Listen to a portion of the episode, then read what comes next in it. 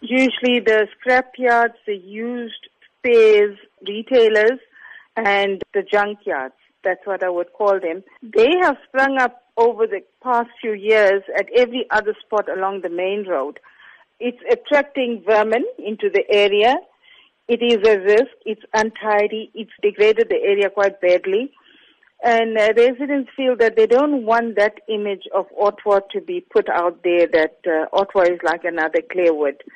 And they are saying they don't want those businesses like that because Ottawa is a one road village and the main road is where all these business houses are congregated. Have you tried discussing this with the business owners so as to reach some sort of compromise where they can have their business but operate it under better health and environmental standards? There have been uh, public meetings to which everyone was invited. We did not isolate the business sector as such, but they chose not to attend our meetings.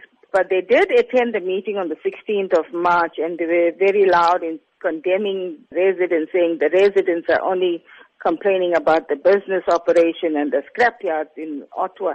Well, that is the nature of the grievance. These businesses that have sprung up are actually occupying residential property. Those properties are not all rezoned business area. As you say, this is not zoned for business use. It is in fact residential property, meaning it's in contravention of the bylaws. How then have you tried to engage your councillor or the eThekwini municipality on this? When we got the council said he would set up a meeting, which was on Sunday this week, but the business sector did not attend. So I'm not sure who's playing which politics in the community. So another meeting is going to be called up in two months' time with the councillor going out within the two months trying to speak to the business people in Ottawa get their opinion, and then come back to the residents and try to negotiate a way to go forward. That is the point at which we are right now.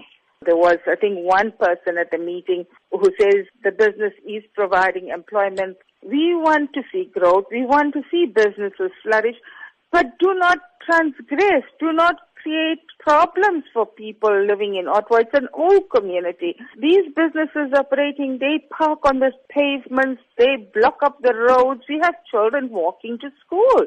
And this is what people are saying. We are in a residential area. Please be mindful.